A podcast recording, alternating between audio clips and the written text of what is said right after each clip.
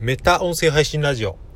こんにちは、岩見です。7月27日の火曜日いかがお過ごしでしょうか？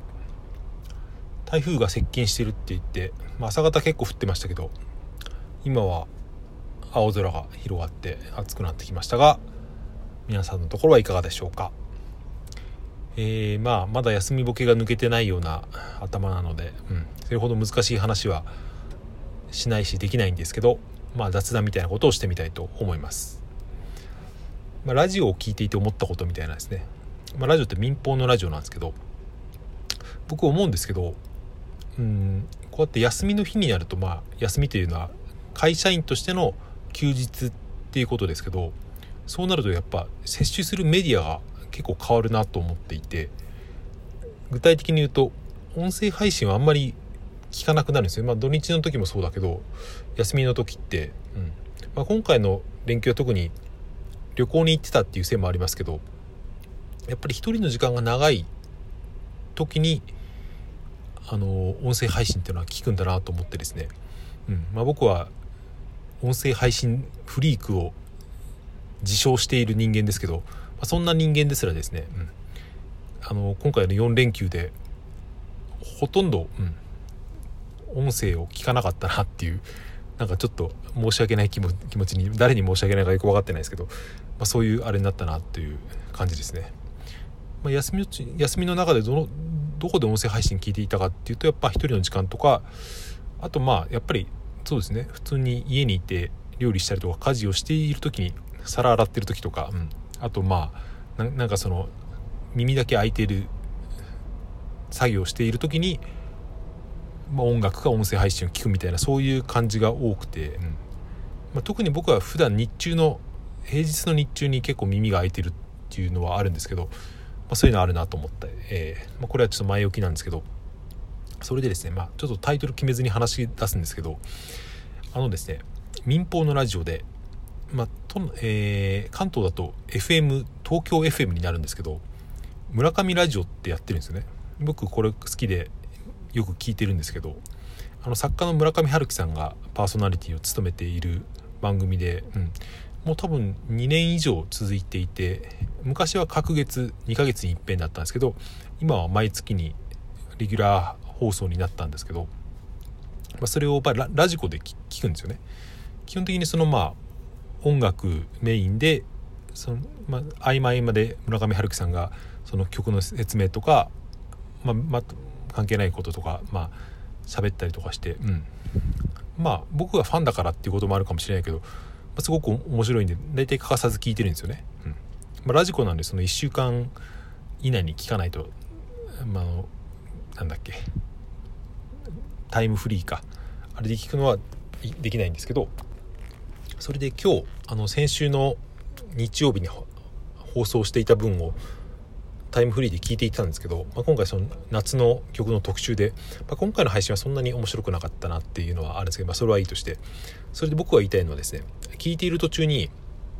あのオリンピックの速報が入ってたんですよね、うん、ちょうど多分あの柔道をやっていた時であの安倍なんとかさんと安倍詩さんっていうあの兄弟で金メダルを取ったあの柔道の試合があったと思うんですけど、まあ、それがちょうどその日曜日にやっていたらしくて7時とか8時ぐらいですかね。それが、えー、ラジオの曲の合間にですねアナウンサーの人が、えー、番組の途中ですかみたいな感じでまあ 5, 5秒か10秒の短いやつだったんですけど、うん、まあでもラジオの配信で、まあ、テロップみたいな感じでまあ音声だからラジオだから音声ですけどそういうの入るのって結構邪魔だなと思ったりとか、うん、多分ですけど、まあ、これ、まあ、別にいけないことですけど、まあ、YouTube とかでも結構あのアップとかされると思うし、うん。まあ、村上春樹春樹って結構世界的な作家だから割と何て言うか、うん、なんて言うんでしょうね。保存性があるというかその番組自体にですね、うん、ラジコでは1週間しか聞けないけど YouTube とかまあ違法ですけどアップロードされて多分、うん、世界中のファンが聞くと思うんですよね。多分ですけど、うん、でもその番組の中に、うん、普通にその前金メダルとはいえオリンピックの速報が入るってですね、うん、僕だけじゃなく結構邪魔だなと思った人は結構多いと思うんですよ聞いていて。それ何が言いたいのかというと、うん、別にオリンピックの情報だけに限らずですね、うん、誰も求めていない情報が結構、うん、その多分経営者というか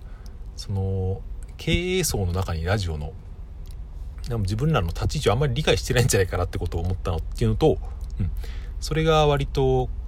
まあ、無理やりつなげるようですけど今回のあのオリンピック関係の、うん、人選というか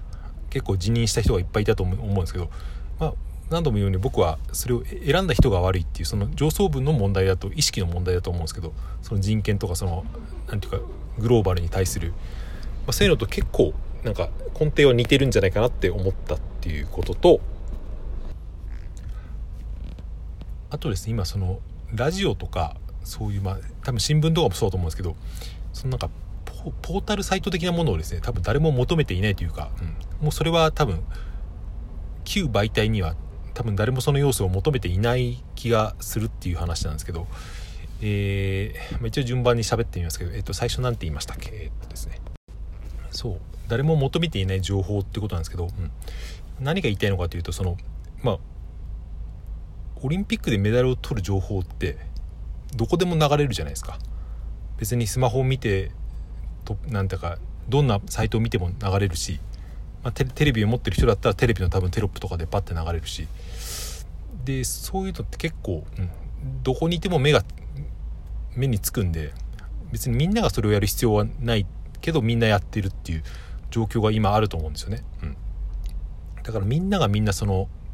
インフラになろうとしているっていう特にそのラジオとか新聞とかテレビとかですね。うんちょっと話それますけどそのこんなに民放の番組がですねテレビ番組が多い国ってのは結構日本は珍しいらしいんですけどアメリカとかそのヨーロッパとかは、うんまあ、公共放送が1つあってあとはその有料だとかそういう民放的な放送はですね本当に2つか3つあれば十分っていう、まあ、その色の違いがですね、まあ、日本みたいにテレビでその例えば NHK 以外にも2つも3つも4つも2つはあれですね、まあ、3つも4つもあるっていうのは結構異常な状態というか、うん、例えば選挙の時とか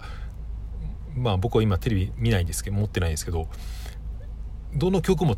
選挙のことをやるじゃないですか、うん、それでまあ特に特色がないっていうか、うん、どれを見ても同じってことがほとんどほとんどで結構だからそうやって無駄なことだなって思うんですけどちょっと話がそれたのでですね、うん、それで僕が言いたいのは、うん、その音楽法音楽番組しかもその結構コアなファンが聞いていそうな音楽番組で、うん、オリンピックの金メダルの情報なんか結構しつこいですけど僕。それを流し流すっていうのは、うん、音楽を消してまで流すっていうのはですねその多分それが求められてると思っているから、まあ、スポンサーの手前とかもあるのかもしれませんけどでもまあスポンサーにしても多分それはおっさんだと思うんですけどそのラジオの上層部とかスポンサーのおっさんたちがですね、うん、こういうのはそうあった方がいいと思っているからだと思うんですよね、うん、でも普通に視聴者の観点から見るとそれはかなり邪魔というか、うん、完全にない方がいい情報であるんですけどなぜならそのそんな情報はどこにでも溢れているからっていうことですよね、うん。まあ、社会におけるその自分たちの役割というかポジションみたいのを結構なんか勘違いしている人が多いんじゃないかなって思ったんですよね。ちょっとした台風ぐらいだったらですね僕は別に、うん、見たい人はそれを NHK とか見るわけですからラジオも聞いたりネット調べるわけですからそれを全部の曲がやるっていうのは必要がないし何ていうかそれはですね全体のなんか価値を下げるような気がするんですよね。それでちょっと話は戻ってその自分たちの立ち位置を理解していないっていうその構図っていうかですねその古い人の意識が割と今回のそのオリンピックの辞任問題とかに、うん、なんか根っこが同じなんじゃないかなっていうこれはちょっと説明するのが難しいですけど、うん。まあ、あの小山田さんとかあと誰でしたっけ？あの小林健太郎さんですか？ああいう問題ってまあ、うん、昔の問題ですけど、ま、それをですね知りながらなのか調べあんまり調べなかったのか知らないけど、まあ、任命したわけで、うん、でもそれってまあ別に普通に作品として発表しているわけですから雑誌とかあのコントのビデオとかで。あ、調べようと思ったらですねいくらでも調べれるものだけどそれを調べなかったのか、えー、まあ特にそれほど問題じゃなかったのかって僕はこっちだと思ってるんですけどつまりその昔の話だしこれぐらいだったら別に許されるだろうって思っていたからそういう人に任命をしたと思うんですけど、うん、つまりその、うん、グローバルな感覚から結構ずれてるっていう、まあ、そういうですねことを思ったというなんかよくわからない話になってしまいましたがはい。えー、まあこのラジオを聴いてる方で村上春樹が好きな人がどのぐらいいるか分かんないですけどあのラジオは結構ですね、まあ、音楽好きもしくは村上春樹好きだったら結構面白いと思うので、うん、あのラジコがあればタイムフリーで多分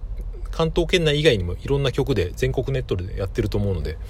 おすすめしますけど、うん、それでその本放送の1週間前にですねそのプレプレ放送みたいのがあってそれのパーソナリティがあの坂本美優さん坂本龍一さんの娘さんですよね。あとあの小説家の僕はあんまり知らなかったですけど小川聡さんっていう人が、えー、パーソナリティをしているそのプレスペシプレスペシャルっていうのも毎週やってるんですけどそれも結構、うん、面白いというか先週のプレスペシャルはですねあの翻訳家の柴田元幸さんだかな？その人のインタビューとかが入ってて、えー、放送されたりとかですね。結構、うん、